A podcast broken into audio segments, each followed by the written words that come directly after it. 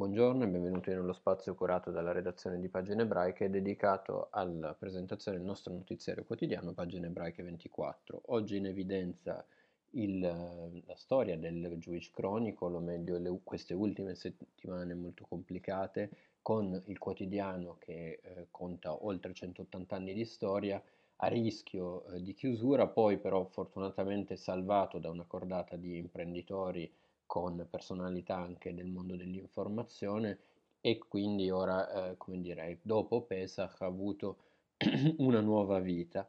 Eh, oggi anche sul, sul, nostro notiziario le celebrazioni per Yom Yerushalayim, il giorno dedicato a eh, Gerusalemme, non solo, anche al ricordo delle migliaia di ebrei etiopi eh, morti nel tentativo proprio di raggiungere Israele negli anni Ottanta. Molto significativo il fatto che a celebrare le commemorazioni di questa eh, tragedia sia stata Pnina Tamano Shata, ovvero la prima ministra eh, di origine etiope a far parte di un governo israeliano.